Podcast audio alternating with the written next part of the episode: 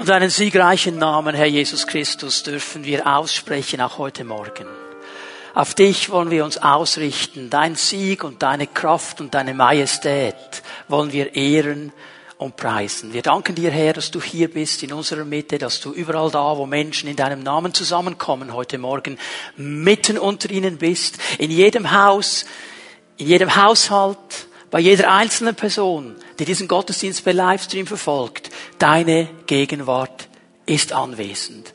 Und wir danken dir, Herr, dass wir miteinander in einen Moment hineinschauen dürfen in dein Wort und dass wir von dir hören dürfen, wie wir uns in einer Situation, wie wir sie im Moment haben, auf dich ausrichten können und als Christen vorbildlich leben dürfen. In Jesu Namen. Amen. Amen. Überall, wo ihr steht, ihr dürft euch gerne für einen Moment hinsetzen. Es wurde ja schon angekündigt, es ist ein Geistergottesdienst. Ich mag zwar dieses Wort nicht so sehr, es ist ein Geistgottesdienst. Und es ist der allererste reine Online-Gottesdienst, den wir als Pfimi Bern durchführen. Und ich freue mich, dass ich weiß, es sind viele Menschen zusammengekommen in ihren Kleingruppen, in den verschiedenen Häusern und sie folgen diesem Gottesdienst so. Ich grüße euch von dieser Stelle aus mit einem sogenannten Wireless High Five. Man nennt das Y5. Okay, das ist eine neue Begrüßungsart, die man auch braucht. Ist ein bisschen ungefährlicher weder der Ellbogen, weil wenn du jemandem sagst, gib mir den Ellbogen, je nachdem wer es ist, wenn es ein Ringer, ein Wrestler ist, dann kann das gefährlich werden, weil er versteht das anders als du. Aber wir haben ja all diese kreativen Begrüßungsmaßnahmen schon herausgefunden. Mir ist es ein Anliegen, dass wir, bevor wir das Wort Gottes miteinander anschauen, dass wir uns eine Zeit des Gebetes nehmen. Das Allerwichtigste ist, dass wir in solchen Zeiten, wie wir sie jetzt erleben, uns ausrichten zu unserem Herrn und ihn immer wieder um Weisheit fragen.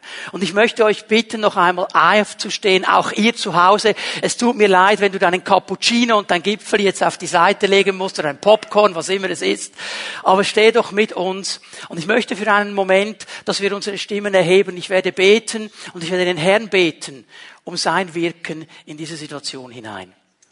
Herr Jesus Christus, was für ein Vorrecht, dass wir mit dir verbunden sein dürfen und dass wir wissen dürfen, egal was für eine Krise im Moment da ist, für dich ist es keine Krise. Denn du bist immer noch der souveräne König und der souveräne Herr. Und darum kommen wir zu dir. Und Herr, mir ist es ein Anliegen, dich zu bitten, dass du uns Weisheit gibst in dieser Situation. Herr, ich bete dich um Weisheit für alle deine Kinder, für alle Pfimmianer, für alle Menschen, die sich zu dieser Gemeinde zugehörig empfinden, dass du uns Weisheit gibst, zu leben als Vorbilder, die richtigen Entscheidungen zu treffen, die richtigen Schritte zu tun. Herr, ich bitte dich aber auch ganz bewusst um Weisheit für unsere Regierung, dass sie von dir, auch wenn sie dich nicht persönlich kennen, die Impulse bekommen, die wichtig sind für unser Land. Herr, ich bitte für Weisheit, für all diese Menschen, die auf dem Medizinalsektor jetzt am Forschen sind, Lösungen suchen, sich einsetzen wollen. Herr, sprich du, denn du hast die Lösung. Ich danke dir dafür. Und Herr, ich bitte dich auch um Heilung. Da, wo Menschen in unseren Reihen angeschlagen sind, da, wo Menschen zu einer Risikogruppe gehören, Herr, ich bitte um deine heilende Kraft und auch um deine bewahrende Kraft. Herr, auch gerade über diesen vielen Menschen, die sich investieren, den Kranken zu dienen, dass du sie bewahrst, dass du sie inwendig stärkst, dass du sie ausrichtest. Herr, wir wollen tun, was du uns sagst, unsere Häupter erheben, dich zu sehen, denn unsere Erlösung ist nah. Du bist die Quelle, du bist der, der alle Antworten hat. Wir suchen dich und in Jesu Namen beten wir. Amen. Und bevor wir uns hinsetzen, kannst du jetzt jemandem einen Ellbogen geben oder ein Wi-Fi und ihm Gottes Segen wünschen.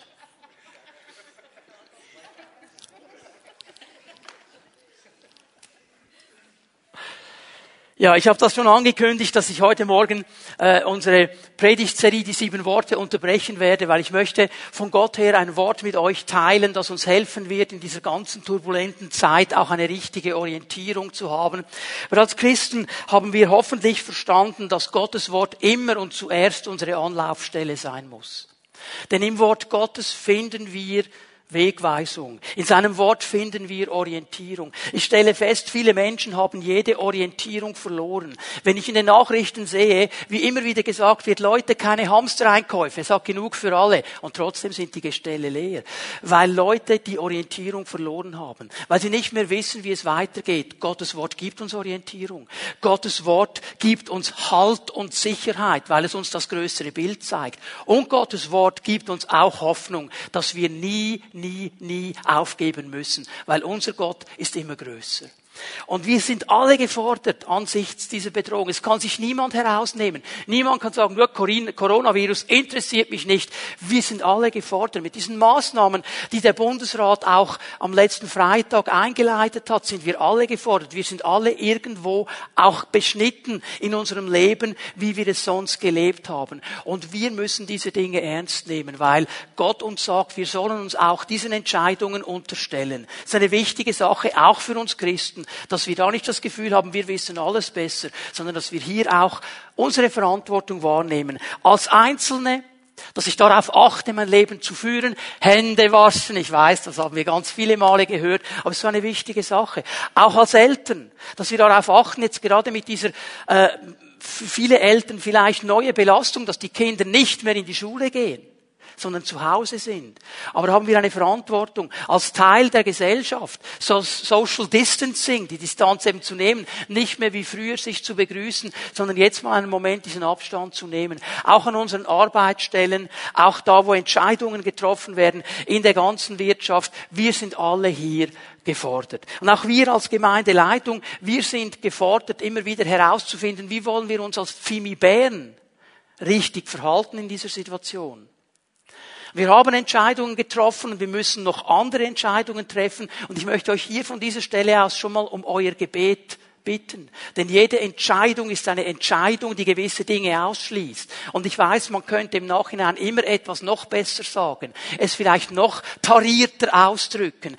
Aber ich möchte euch darum bitten, auch dafür zu beten, dass wir die richtigen Entscheidungen treffen. Es wird einschneidende Veränderungen geben. Es schmerzt mein Herz, dass ich euch hier schon sagen muss, wir werden die Kinderwoche im April nicht durchführen können. Wir werden die Osterkonferenz nicht durchführen können, wie wir sie geplant haben. Das sind Highlights in unserem Gemeindeleben. Wir werden das dieses Jahr nicht so tun können. Das schmerzt mein Herz. Und wir werden uns immer noch andere Dinge auch überlegen müssen. Wir werden ab morgen auf unseren sozialen Medien, auf der Homepage, auf Instagram, auf Facebook, wo immer wir vertreten sind und natürlich auch über Mail weiter informieren, wie das Programm genau aussehen wird, wie wir uns treffen werden. Also bleibt da einfach dran und wir wollen versuchen, die guten Entscheidungen zu treffen. Und eines weiß ich. Gott ist da drin. Und wir werden alle noch staunen, was er machen wird aus dieser Situation. Das haben wir noch gar nicht auf dem Radar. So, jetzt komme ich zu meiner Botschaft. Der Titel ist vielleicht hinter mir schon dran oder kommt gleich. Denken vielleicht die einen, okay, ziemlich provokativ. Ich fürchte mich nicht. Ja, was hat das wohl zu bedeuten? Vielleicht im ersten Moment provokativ. Ich möchte einen Vers lesen aus dem ganz bekannten Psalm 23. Das ist Vers 4. Psalm 23, Vers 4. Selbst wenn ich durch ein finsteres Tal gehen muss, wo Todesschatten mich umgeben, fürchte ich mich vor keinem Unglück. Denn du, Herr, bist bei mir. Dein Stock und dein Hirtenstab geben mir Trost. David, der große Hirte, der diesen Psalm ja geschrieben hat, der diese Worte geschrieben hat, er sieht vor sich dieses finstere Tal der Todesschatten. Er steht so quasi, wenn du dir das vorstellen willst, vor diesem Tal. Und er weiß, ich will da eigentlich nicht durch. Aber ich muss. Hast du gesehen, was Vers 4 sagt? Wenn ich da durchgehen muss, er sagt nicht, ich will. Er sagt nicht, wow, das ist toll, das wird interessant. Ich muss da durch. Es gibt keine anderen Wege im Moment. Und so geht es uns allen. Wir sind da drin. Wir können uns nicht einfach losbeamen. Wir können nicht einfach irgendwo uns ausschließen. Wir sind da drin. Und vor uns liegt dieses Tal, ein Tal der finsteren Todesschatten, wo vieles unklar ist. Und wir müssen da durch. Aber was mich ermutigt, und das ist auch der Titel an meiner Predigt, ist nämlich seine Reaktion. Dass er nämlich sagt, ich fürchte mich nicht. Auch wenn dieses Tal da ist, ich fürchte mich nicht. Und Leute, das ist kein Fatalismus. Das ist nicht ein überdrehter Charismatiker, der sagt, mir kann ja eh nichts passieren. Und das ist auch nicht diese Verneinung, alles ist gut, alles ist gut. Hier spricht ein Mensch des Glaubens, der etwas verstanden hat. Dass nämlich Gott in dieser Sache drin ist. Dass der Herr da ist, der sagt, du Herr, du bist bei mir, du führst mich und du tröstest mich. Du bist hier, darum fürchte ich mich nicht. Und wenn wir hineinschauen ins Wort Gottes, das Bild des Tals oder ein Tal an und für sich wird immer wieder gebraucht als ein Symbol, vor allem im Alten Testament. Und es ist ein Symbol, das immer zu tun hat mit Angst und Furcht. In der Regel, wenn die Bibel von einem Tal spricht, dann hat das irgendwo einen Zusammenhang mit Furcht, Angst und Unglück. Ich gebe euch ein paar Bibelstellen, wir werden die nicht projizieren, du kannst sie dann zu Hause nachlesen. Josua 7, Vers 26, wo das allererste große Unglück gekommen ist, weil jemand sich nicht daran gehalten hat, wie Gott es haben wollte. Und dann gibt es ein Unglück für das ganze Volk, der wird gesteinigt und wird dann auch da begraben im Achanstal, dem Tal des Unglücks. Nicht auf einer Höhe, in einem Tal.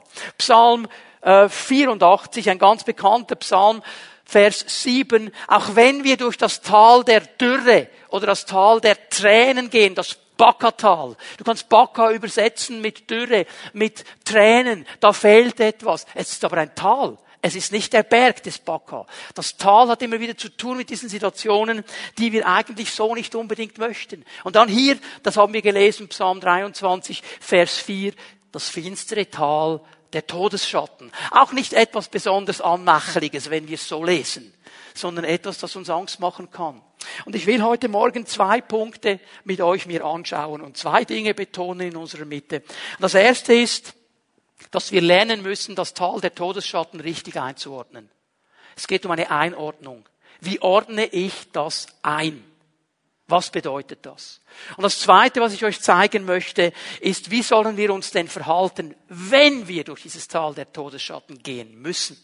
Verhaltensmaßnahmen. Also ich muss es richtig einordnen, ich muss das Bild haben von der ganzen Sache und ich muss lernen, mich richtig zu verhalten. Und das werde ich hier aus diesem Vers herausnehmen. So, zuerst einmal die Einordnung. Wie soll ich dieses Tal der Todesschatten einordnen? Leute, keiner von uns will das. Keiner von uns hat Ende letztes Jahr gesagt, so, mein Wunsch für das nächste Jahr, ich möchte eine richtige Virusepidemie. Ich möchte Corona. Das hat ja schon ein bisschen angefangen in China zur damaligen Zeit. Aber keiner von uns hat das auf seine Vorsätze fürs neue Jahr geschrieben. Das will niemand. So niemand sagt, wow, ich will das. Aber, und das sagt David ganz klar, wir sind in dieser Situation und wir müssen da hindurchgehen. Wir können uns nicht rausnehmen. Und jeder von uns, jetzt mal abgesehen von Corona, hat in seinem Leben und wird in seinem Leben diese Momente erleben, wo ein Tal der Todesschatten vor dir ist und du musst da durch.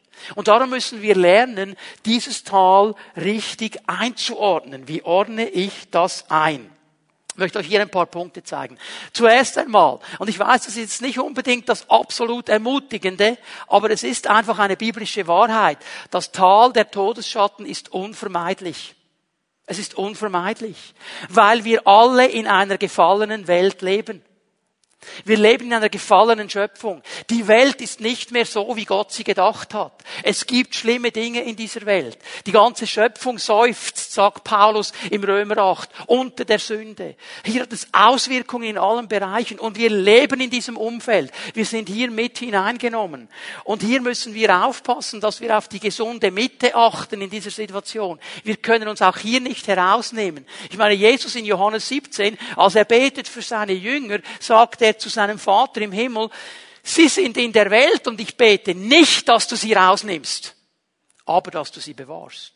Weil wir einen Auftrag haben. Und hier brauchen wir die gesunde Mitte. Es geht nicht darum, dass wir uns total abschotten von allem. Es geht aber auch nicht darum, dass wir uns einfach baden in diesem Kosmos drin. Das ist nämlich das griechische Wort, das gebraucht wird. Hier, das in der Stelle, die ich euch jetzt gleich zeigen werde. Wie gehen wir damit um? Es ist unvermeidbar. Wir leben in dieser gefallenen Welt. Johannes 16, Vers 33. Johannes 16, Vers 33. Ich habe euch das alles gesagt, damit ihr Frieden habt. Jesus ist hier am Abschluss der Worte, die er gesprochen hat in seiner letzten Nacht, bevor er festgenommen wird und ans Kreuz geschlagen wird. Und sagt all diese Worte. Und er hat über Verfolgung gesprochen. Er hat über diese Widerstände gesprochen. Er hat in diesem Sinne auch eben über diese Täler der Todesschatten gesprochen, durch das seine Jünger gehen werden. Er hat darüber gesprochen. Und er sagt, ich habe euch alle diese Dinge gesagt, damit ihr in mir Frieden habt. Er sagt nicht, dass ihr es nicht habt. Ihr werdet es haben. Aber in mir gibt es eine Situation des Friedens. In mir gibt es einen Zustand des Friedens. Wenn ihr mit mir zusammen seid, sind die Dinge anders. In der Welt werdet ihr hart bedrängt. Er spricht hier zu den Jüngern. Er spricht hier zu den Leuten, die ihm nachfolgen wollen. Die sagen, wir sind gläubige Menschen. Wir wollen Jesus ehren. Wir nehmen sein Wort ernst. Wir sind Anbeter. Zu diesen Menschen spricht er. Sagt, ihr werdet hart bedrängt. Ihr seid hier nicht ausgenommen. Es wird diese Täler der Todesschatten geben. Wir kommen da nicht drum herum. Ihr werdet bedrängt werden. Doch ihr braucht euch nicht zu fürchten. Ich habe diesen Kosmos besiegt. Halleluja. Er ist größer, er ist stärker. Aber, mein Lieber, meine Liebe, dieses Tal der Todesschatten ist unvermeidbar. Ich gebe euch noch eine Stelle. Lukas 21, Vers 11. Und hier spricht Jesus über die letzte Zeit. Über die Zeit, die vor seinem Wiederkommen sein wird. Und das hat mich neu herausgefordert diese Woche, als ich darüber nachgedacht habe. Ich nehme nur einen Vers, Vers 11 aus diesem Lukas 21. Es wird schwere Erdbeben geben. Von denen haben wir alle gehört. Es wird Hungersnöte geben und Seuchen. Seuchen. Da sind wir mittendrin. Wir sind mittendrin in einem Tal der Todesschatten der Seuchen. Da sind wir drin. Das ist der Coronavirus. Bald diese Gegend werden sie heimsuchen und bald jene. Das ist also nicht etwas, das irgendwo auf einen Ort fokussiert ist, sondern es wird auf der ganzen Welt sein. Jesus sagt, das wird kommen. Er hat uns schon darüber vorgewarnt. Ich habe euch all diese Dinge gesagt, damit ihr in mir Frieden habt. Trotzdem. Aber wir merken hier, dieses Tal der Todesschatten ist unvermeidbar. Du kannst noch so glauben, noch so beten, noch so fasten. Du wirst solche Momente erleben. Das Zweite, was ich euch zeigen möchte, das Tal der Todesschatten ist unberechenbar. Man kann es nicht berechnen. Man kann es nicht immer gleich einordnen. Es ist ein Tal der Todesschatten, es kommt ohne genaue Ansage. Und darum erwischt es uns oft auf dem linken Fuß. Niemand hat diese Warnung gesehen. Weißt du, was mich überrascht hat? In der Pfimi at Home diese Woche am Mittwoch hat mir das jemand gesagt. Hat er gesagt, kannst du dich erinnern an diese Vision, die Gott dir gezeigt hat vor bald 2 Jahren? Dass alles auf den Kopf gestellt wird. Wir sind mittendrin. Ich habe es vergessen. Ganz ehrlich. Gott hat darüber gesprochen zu uns. Er hat nicht eine Zeitangabe gegeben. Und darum, wenn es dann kommt, erwischt es uns auf dem linken Fuß. Aber weißt du, habe ich eine Stelle hier aus Jeremia 4, Vers 20. Jeremia, er muss über diese Gerichte sprechen, die kommen werden. Hier ist ein Volk, das sich von Gott entfernt hat. Ein Volk, das nicht mehr diesen Bund ehrt, dass es mit Gott eigentlich eingegangen ist. Und er muss hier als Prophet sagen, Leute, wenn ihr nicht umkehrt, dieses Gericht wird kommen, es wird kommen. Er hat das klar angesagt. Klar angesagt. Und er sieht das auch in seinem Geist. Und an dieser Vers 20, Jeremia 4, er versucht es zu beschreiben. Niederlage auf Niederlage wird gemeldet. Das ganze Land wird verheert. Plötzlich sind meine Hütten und meine Zelte zerstört. Plötzlich. Unberechenbar. Ich weiß nicht, wenn es kommt, aber es kommt dann wie ein Tsunami. Und es erwischt mich auf dem linken Fuß, weil niemand von uns das möchte. Weil niemand das sucht. Weil jeder ein gutes Leben führen möchte. Das wünsche ich uns allen. Aber wir brauchen auch diese klare Sicht. Dass diese Täler der Todesschatten unvermeidbar sind und unberechenbar, weil sie uns oft ohne große Vorwarnung treffen. Und diese Auswirkung der Unberechenbarkeit haben wir gesehen in den Medien in den letzten Tagen. Leute, wir verlieren völlig den Fokus für das Ganze. Wir sehen nur noch ich, mich, meiner. Und jeder wird zum Egoist. Jeder schaut nur noch auf sich. Jeder schaut nur noch auf seine Sache. Für mich muss das jetzt irgendwie stimmen. Ich muss das jetzt irgendwie einordnen. Ich habe Kommentare gelesen in Zeitungen. Da hat es mir wirklich fast den Magen umgedreht. Jemand hat geschrieben, es ist doch gut, wenn die 65 plus Risikogruppe sind, dann werden die ein bisschen dezimiert, dann haben wir kein AHV-Problem mehr.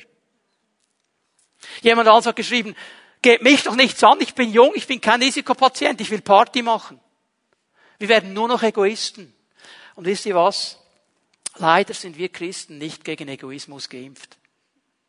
Das ist die große Aufgabe, die vor uns steht. Jetzt gebe ich euch noch eine Aussage von Jesus aus diesem Lukas 21. Er hat in Vers 11 darüber gewarnt, dass diese Dinge kommen werden. Sie werden kommen. Und jetzt gibt er uns hier eine wichtige Aussage. Vers 28.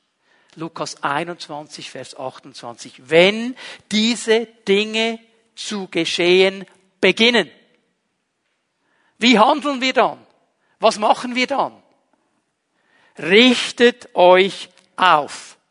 Fasst Mut, denn dann ist eure Erlösung nahe. Dieses richtet euch auf heißt eigentlich, erhebt euer Angesicht.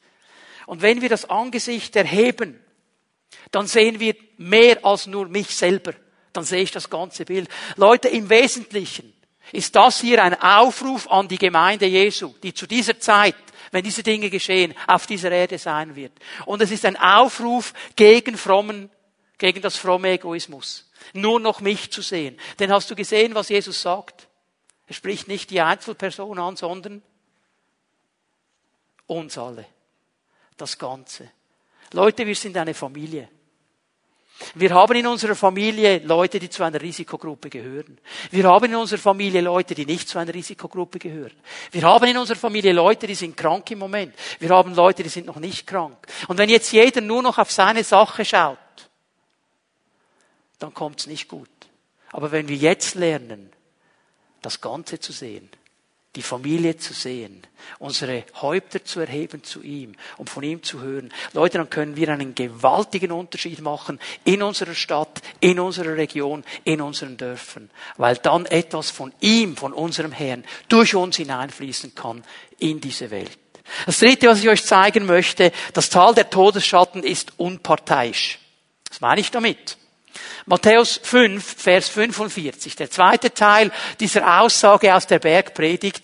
Denn er, der Vater im Himmel, lässt seine Sonne über Bösen und Guten aufgehen und er lässt es regnen für Gerechte und Ungerechte.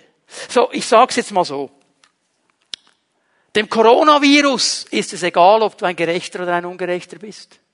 Es ist dem Coronavirus egal, ob du ein Böser oder ein Guter bist. Dem Tal der Todesschatten ist es egal. In diesem Sinne ist dieses Tal der Todesschatten völlig unparteiisch. Es wird jeden von uns treffen. Das Problem ist unser oft unbiblisches Denken. Wir denken immer kausal. Was heißt das? Den, der es trifft, der hat etwas falsch gemacht.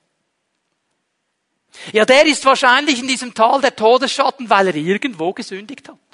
Weil er irgendwo zu wenig geglaubt hat. Weil er irgendwo.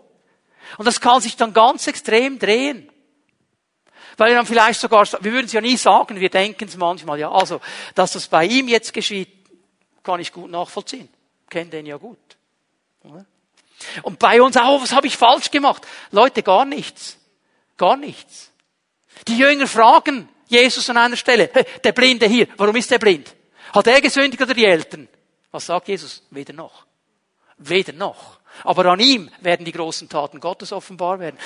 Wir müssen aufhören, hier unbiblisch zu denken. Es gibt viele Tragödien. Es gibt viele Umstände. Es gibt viele Täler und die können wir nicht erklären. Wir können sie nicht erklären, weil wir nicht Gott sind. Weißt du, was mein Rat ist in dieser Situation? Suche nicht den Grund für die Sache, sondern sei gegründet auf dem richtigen Grund. Steh auf das richtige Fundament. Such nicht den Grund der Sache, aber sei gegründet auf dem richtigen Grund. Steh richtig. Matthäus 7 ab Vers 24. Ich werde die Stellen nicht lesen. Jesus schließt diese Bergpredigt ab mit einem interessanten Gleichnis. Mit dem Gleichnis nämlich dieser beiden Leute, die ein Haus gebaut haben. Es waren zwei Typen, die wollten ein Haus bauen. Einer hat auf ein gutes Fundament gebaut. Einer hat auf ein schlechtes Fundament gebaut. Einer war gut gegründet, der andere war nicht gut gegründet. Jetzt erleben beide einen Sturm. Beide. Nicht nur der nicht gut gegründet war, erlebt den Sturm. Auch der, der gut gegründet war, der alles richtig gemacht hat. Beide erleben sie einen Sturm. Aber das Resultat ist nicht identisch. Denn ein Haus bleibt stehen. Mitten im Sturm. Der, der aufs Richtige gebaut hat, auf das richtige Fundament, der richtig gegründet war, er erlebt den Sturm. Aber sein Haus bleibt bestehen. Das andere Haus bleibt nicht bestehen. Und ich möchte dir eine Sache hier zurufen. Du kannst dieses Fundament nicht während des Sturms bauen. Wenn die Sache losgeht, ist es zu spät. Du musst es vorher gründen. Und ich möchte euch aufrufen, liebe Pfimi Bern, gründet euch im Wort Gottes. Lest ebenso viel Bibel, wie ihr die Nachrichten über Corona hört, sonst drehen wir nämlich alle durch. Wir brauchen diesen Ausgleich und wir müssen dieses Fundament bauen, dass wir biblisch gegründet sind in dieser Zeit, in der wir im Moment stehen. Weil jetzt möchte ich euch etwas Positives sagen. Das Tal der Todesschatten ist immer vorübergehend. Immer. Es ist immer vorübergehend. Trotz aller Todesschatten, die uns eindrücken, einschüchtern, verängstigen wollen, es ist vorübergehend. Weißt du, was hier David sagt? Lies den Vers noch einmal. Ich muss dadurch gehen. Der sagt nicht, ich gehe in die Mitte und bleibe stehen. Baue ein Haus. Bleibe da. Es ist vorübergehend. Ich gehe vorüber. Ich kann mich da nicht herausnehmen. Aber es ist vorübergehend. Ich werde da nicht bleiben. Es wird eine gewisse Zeit dauern, aber nicht für immer. Jesus ermutigt uns, nach oben zu schauen. Denn dieses Tal der Todesschatten, ob das jetzt Corona heißt oder wie es heißt, ist nicht die Endstation. Es ist ein Durchgang. Es ist eine Transitstation. Und wir schauen nach oben, so wie Jesus uns das angibt und aufgibt, und wir sehen das ganze Bild. Ich möchte euch eine Stelle lesen aus dem 1. Petrusbrief, Vers 6. Petrus sagt den Leuten der damaligen Zeit, und übrigens in der damaligen Zeit kannte man so viel von dem, was wir heute kennen. Zu dieser Zeit, in der Paulus und Petrus und sie alle gelebt haben, war eine Riesenbewegung auch an Volk, wir nennen es heute die Migrationsströme, gab es schon damals. Die waren nicht gesünder als wir heute, überhaupt nicht. Die wussten noch viel weniger. Die kannten all diese Dinge. Die hatten eine total korrupte, diktatorische Regierung. Da lebten sie als Christen in dieser Zeit. Und jetzt sagt Petrus ihnen Folgendes, 1. Petrus 1, Vers 6. Ihr habt also allen Grund, euch zu freuen und zu jubeln, auch wenn ihr jetzt nach Gottes Plan für eine kurze Zeit Prüfungen verschiedenster Art durchmachen müsst und manches Schwere erleidet.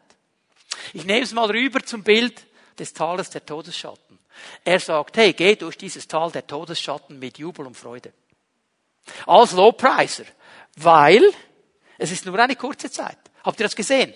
Eine kurze Zeit der Prüfung. Es ist eine kurze Zeit. Es geht vorbei. 2. Korinther 4, Vers 17. Unsere jetzigen Sorgen und Schwierigkeiten sind nur gering und von kurzer Dauer. Doch sie bewirken in uns eine unermesslich große Herrlichkeit, die ewig andauern wird. Was macht Paulus hier, der diese Stelle geschrieben hat, diesen Vers geschrieben hat? Er sagt, Leute, im Moment erleben wir solche Dinge, die sind nicht schön. Ja, das Tal der Todesschatten, wenn es vor mir liegt, wenn ich durchgehen muss, nicht schön. Aber, wenn ich es vergleiche mit der Ewigkeit, wenn ich es vergleiche mit der Herrlichkeit Gottes, dann ist es eigentlich gering. Und es ist kein grosser Druck und kein grosser Stress. Und ich weiß, wenn wir da stehen, wie wir heute jetzt vor diesem Tal der Todesschatten stehen, ja, dann verlieren wir vielleicht diesen Blick, weil wir nur den Moment sehen. Aber wenn wir lernen, über die Zeit zu sehen, sehen wir, es geht vorüber. Und das ist das 5., was ich sagen will zum Tal der Todesschatten, zur ganzen Einordnung. Wir müssen auch verstehen, dass das Tal der Todesschatten, auch dieser Coronavirus, immer eine Zeit der Gelegenheiten ist. Immer eine Zeit der Gelegenheiten. Das Tal der Todesschatten kann und soll auch positive Auswirkungen haben. Noch einmal, das sehen wir im Moment nicht, weil wir jetzt da durchgehen. Vielleicht sehen wir im Moment nur, was wir alles nicht können. Ich habe gebetet und gekämpft für diese Osterkonferenz. Jetzt könnte ich eine Krise schieben und könnte sagen, oh Herr, wir wollten noch Osterkonferenz machen, das wäre doch so gut, das wäre so stark und jetzt können wir nicht. Kinderwoche. Jedes Jahr über 300 Kids hier drin, die das Evangelium hören. Könnte ich Krise schieben, zusammen mit Tom Fankhauser. Wir könnten uns gegenseitig ins Jackett rennen. Oh, wir können jetzt nicht und was geschieht jetzt? Ja, dann bleibe ich aber im Moment. Wenn ich aber das ganze Bild sehe und sage, Herr, aber du hast noch was vor. Und du hast noch Pläne. Und wir alle wissen noch nicht, was alles kommen wird. Das ist die richtige Sicht, die wir haben müssen. Jetzt gehen wir nochmal zu 1. Petrus 1, Vers 6. Jetzt lese ich noch den Anfang des Vers 7 dazu, damit wir das ganze Bild haben. Es spricht hier ja von Prüfungen. Eine kurze Zeit der Prüfung. Denn diese Prüfungen, Vers 7, geben euch Gelegenheit, euch in eurem Glauben zu bewähren. Jede Prüfung, jedes Tal der Todesschatten ist immer auch eine Gelegenheit, dass ich mich bewähren kann in meinem Glauben. Und Leute, gerade jetzt dürfen wir als Pfimi Bern aktiv werden, eine Familie sein, die trägt. Gerade jetzt in dieser Zeit, wo wir nicht mehr hier zusammenkommen, als Kirche, die lebt, wo wir nicht mehr in den Diensten überall stehen, als Gemeinschaft, die bewegt, können wir trotzdem noch Familie sein, die trägt. Und ich glaube, wir müssen dafür beten und dafür kämpfen, dass wir neu den Wert der Pfimi at Home, unserer kleinen Gruppen sehen. Ihr, die ihr euch jetzt in der Pfimi at Home trefft, ihr tut einen ganz wichtigen Dienst. Ladet eure Freunde ein, ladet eure Nachbarn ein, gebt ihnen in dieser Zeit einen Moment der Hoffnung und der Ausrichtung auf den Herrn. Denn wenn wir Christen die Hoffnung aufgeben, dann ist alles verloren. Aber wir haben einen Herrn. Wenn wir anfangen, als Pfimi at Home einander zu helfen, wo sind in meiner Umgebung Geschwister, die über 65 sind, Risikogruppen sind, können wir ihnen helfen, weil sie vielleicht im Moment nicht aus dem Haus können. Wir können ihnen einkaufen, wir können beten für sie, wir können anrufen. Was vielleicht jetzt eine Familie gibt, ich denke jetzt ganz besonders an alleinerziehende Menschen in unserer Mitte, die vielleicht jetzt wirklich ein großes Problem haben, weil die Kids nicht in die Schule können. Wo wir einander helfen können, wo vielleicht eine Mutter oder ein Vater, der nicht zur Risikogruppe gehört, auch zu Hause ist, sagt, hey, ich habe meine 3 Kids, die hier schon spielen, bring mir deine beiden auch noch einen halben Tag, die können ja miteinander spielen. Und hier können wir Familie sein, die trägt.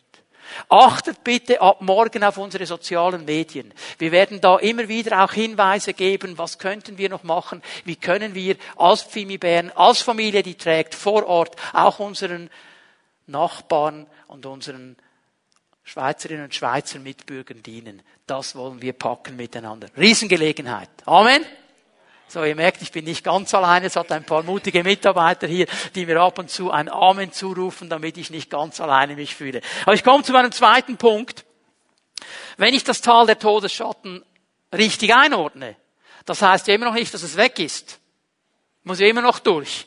Ich habe es jetzt mal richtig eingeordnet. Aber wie kann ich mich jetzt verhalten? Wie kann ich mich verhalten? Zuerst, bevor ich euch diese Verhaltensmaßnahmen gebe, denkt einfach daran, wenn jetzt vom BAG irgendeine Verhaltensmaßnahme zu Corona kommt, dann machen das alle. Stellt euch einfach mal vor, ich bin auch vom BAG und gebe jetzt Verhaltensmaßnahmen, wie wir durch dieses Tal der Todesschatten durchgehen, das machen dann alle. Dann kommt's gut. Aber bevor ich jetzt die Verhaltensmaßnahmen weitergebe, möchte ich mal festhalten, wir reden, und David redet von einem Tal der Todesschatten. Okay? Betonung auf Schatten. Also. Hier möchte ich einfach mal ein paar Dinge erwähnen. Ein Schatten ist immer grösser und bedrohlicher als die Realität. Schatten ist immer grösser. Sogar eine relativ kleine Person kann einen großen Schatten werfen. Und ihr kennt ja die Schattenspiele, die man machen kann mit den Fingern, oder? Da kann man was ganz Bedrohliches machen. Dabei sind es ja nur meine Hände.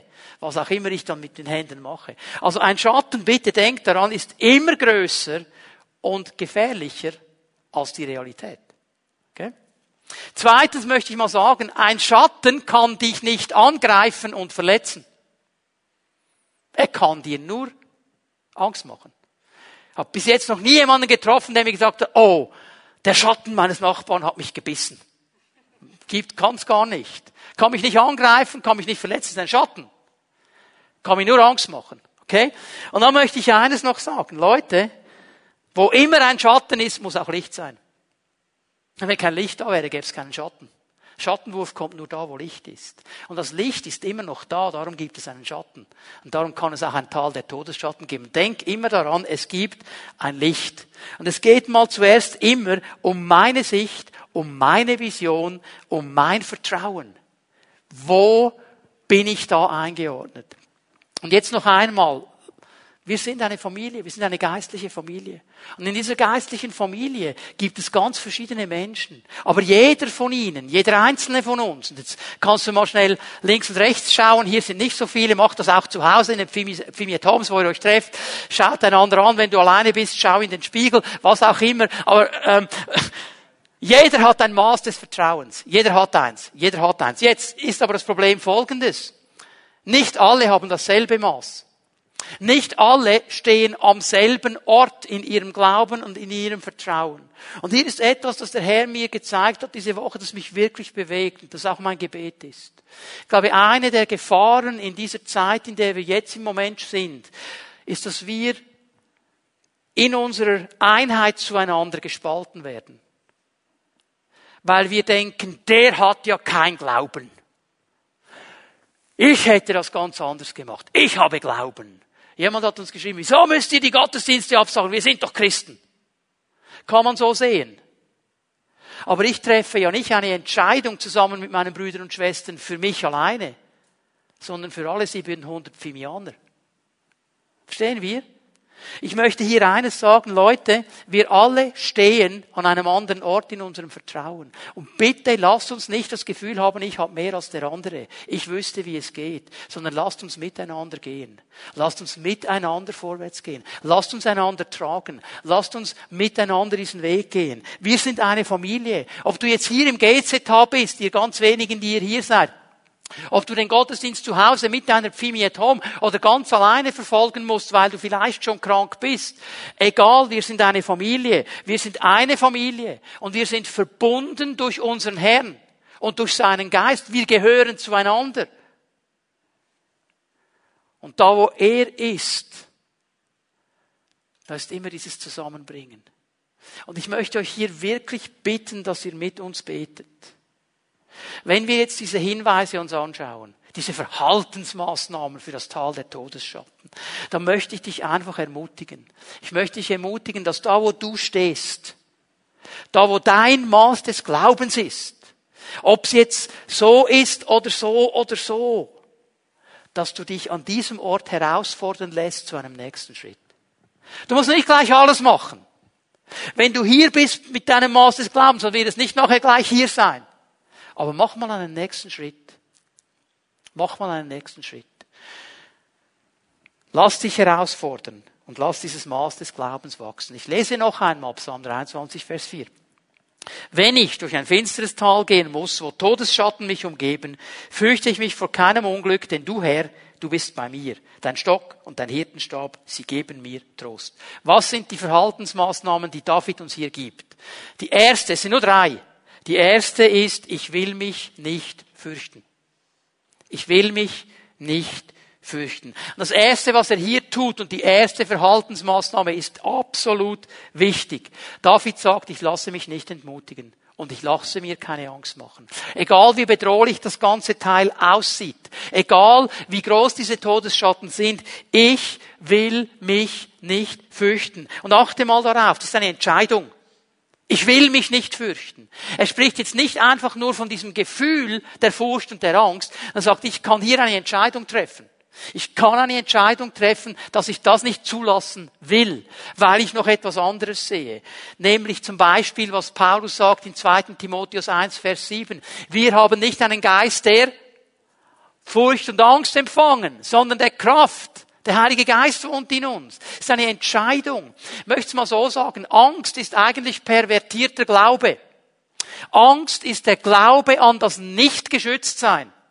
Angst ist der Glaube, dass das, was mich angreift, stärker ist als das, was mich verteidigt. Es ist wie pervertierter Glaube. Und wenn wir lernen, unseren Glauben umzulenken, sagen, ja Herr, ich als Einzelperson, die ich hier stehe, ich habe keine Chance. Aber du bist mit mir. Und du wohnst in mir. Und du bist hier.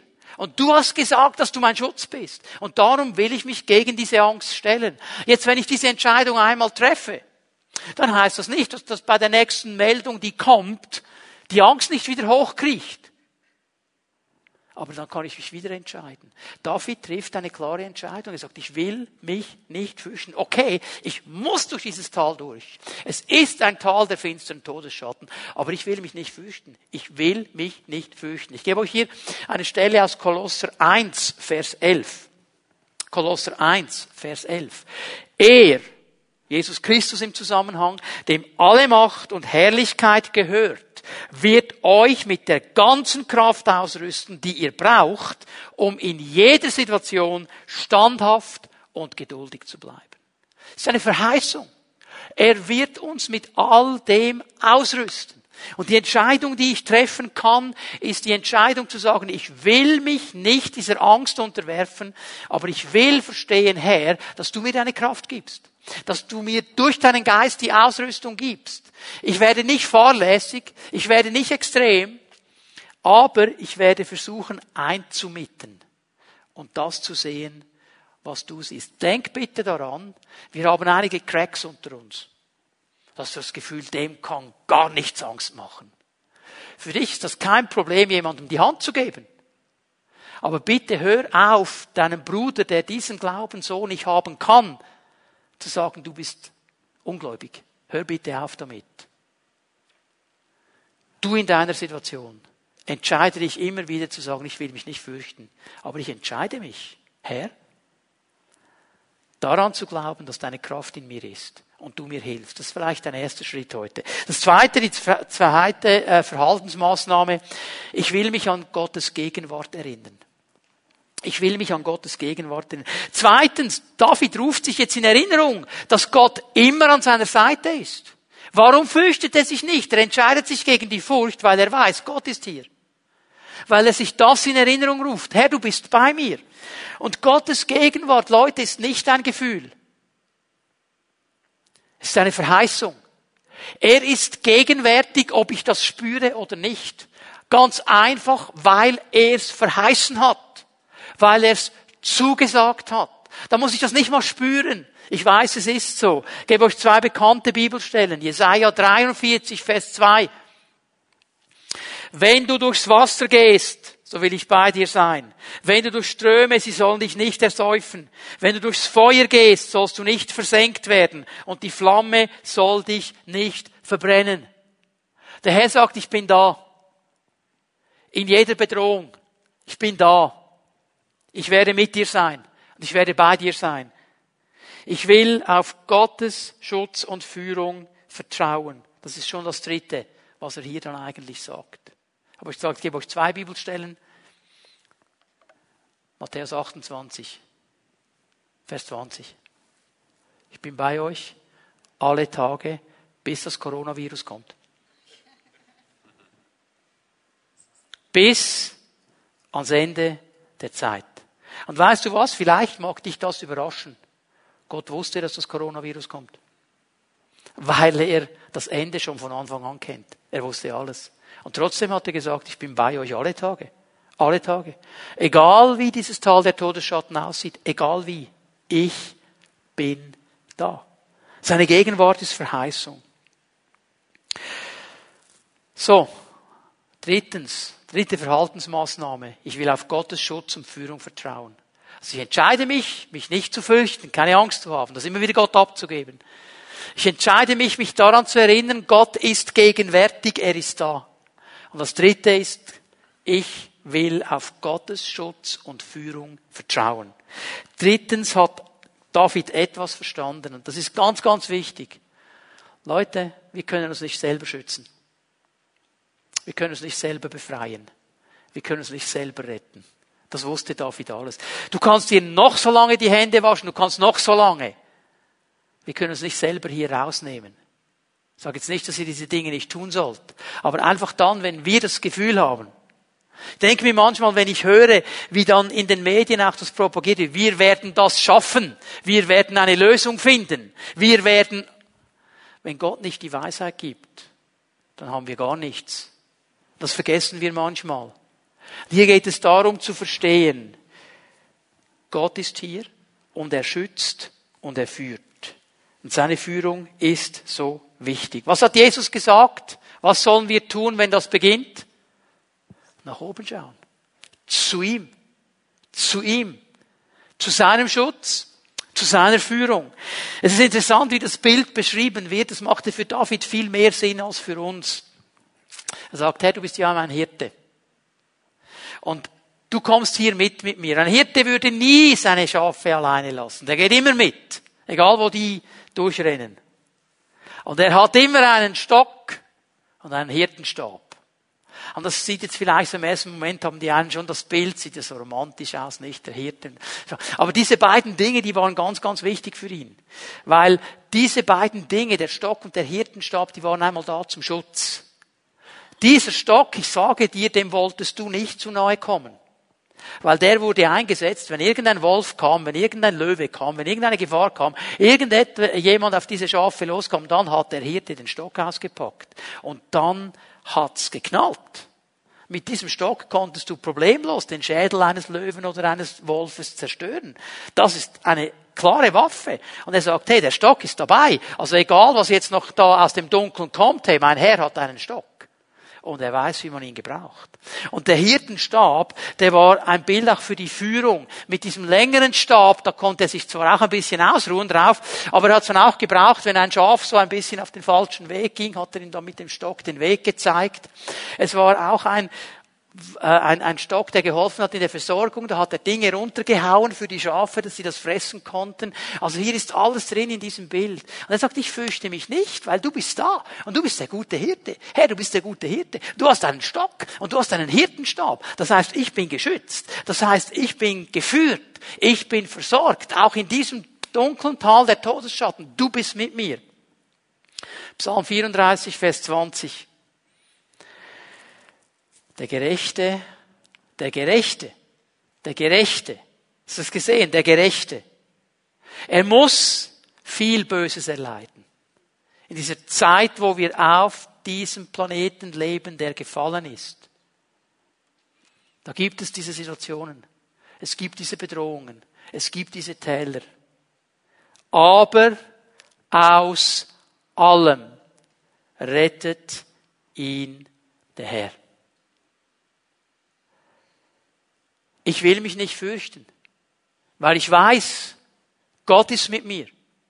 Und sein Hirtenstab und sein Stock geben mir Schutz und Bewahrung und Führung. Ich bin hier nicht alleine. Es sind 3 ganz einfache Maßnahmen.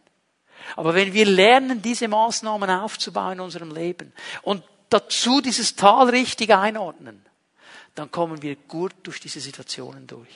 Und ich möchte dich ermutigen, wir werden jetzt dann gleich noch einmal ein Lied singen miteinander, den Herrn noch einmal loben und preisen und dann wird der Gottesdienst von unserer Seite her abgeschlossen werden. Ich möchte euch bitten, wenn ihr zusammen seid, ein paar Leute diesen Gottesdienst per Livestream miteinander verfolgt habt, nehmt doch noch die Zeit, auch miteinander und füreinander zu beten.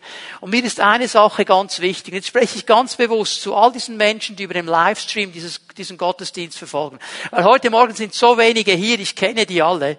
Und denen muss ich diese Frage nicht stellen, aber ich muss sie dir stellen. Kennst du den Hirten persönlich?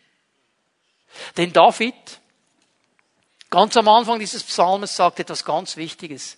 Der Herr ist mein Hirte. David hat sich entschieden, sein Leben diesem Hirten anzuvertrauen.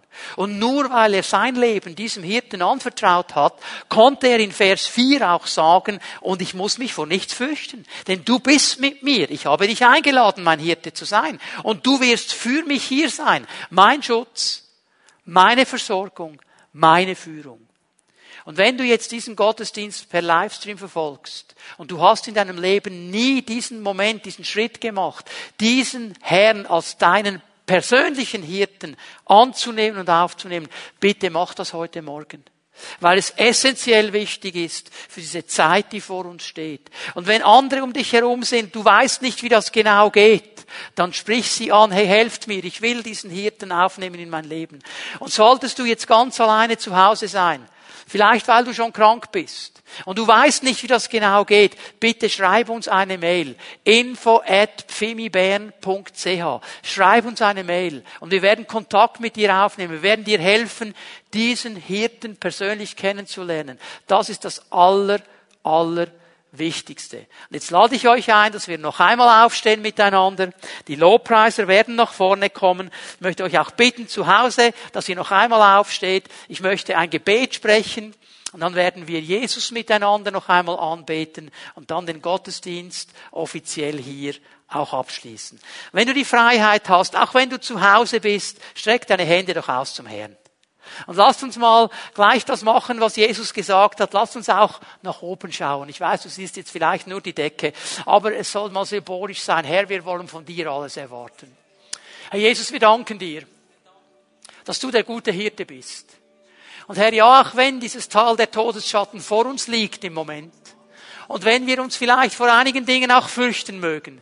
Herr, wir wollen uns entscheiden, uns nicht zu fürchten, sondern darauf zu vertrauen, dass du hier bist und dass du führst und dass du leitest und dass du unser Schutz bist. Und ich danke dir, Herr, dass du jetzt in diesem Moment jeder einzelnen Person, die meine Stimme hört, begegnest. Und du begegnest ihr genau da, wo sie steht. Und du nimmst sie einen nächsten Schritt weiter. Und du lässt sie jetzt in diesem Moment spüren, dass du der gute Hirte bist. Berühre ihr Herz. Da gibt's Leute, die haben ihre Hoffnung aufgegeben. Schenk neue Hoffnung. Dass sie verstehen, diese ganze Krise wird nicht ewig dauern. Dieses ganze Tal der Todesschatten, dieses Corona, wird nicht für ewig hier sein. Aber in dieser Zeit, wo es hier ist, Herr, wirst du mit uns gehen. Da gibt es Menschen, die vielleicht in ihrem Herzen gemerkt haben, ich fange an, die anderen zu verachten, weil sie nicht so viel Glaube haben. Herr, hilf ihnen, dass sie Buße tun können und sich richtig ausrichten. Und anfangen, ihre Kraft, ihren Glauben, ihre Möglichkeiten anderen zur Verfügung zu stellen. Herr, wir wollen, auch wenn wir uns für die nächsten Wochen nicht hier treffen können, eine Kirche sein, die lebt, eine Gemeinschaft, die bewegt, und eine Familie, die trägt. Und so segne ich in deinem Namen jeden einzelnen Pfimmianer, alle, die sich dieser Gemeinde zugehörig fühlen. Ich segne die älteren Geschwister, ich segne die Kinder, die jungen Geschwister, ich segne die Familien, die Ehepaare, ich segne die Alleinerziehenden mit deiner wunderbaren Gegenwart, dass keiner von uns jetzt in dieser Zeit alleine sein muss, sondern Anschluss findet an eine Pfimi at Home. Und wir miteinander als Familie durch diese Zeit hindurchgehen. Und dir allein, Herr, gehört jetzt schon alle Ehre für all das, was du an Gutem bewirken wirst durch diese Zeit. Wir ehren dich und preisen deinen wunderbaren Namen. Lasst uns Jesus noch einmal anbeten miteinander.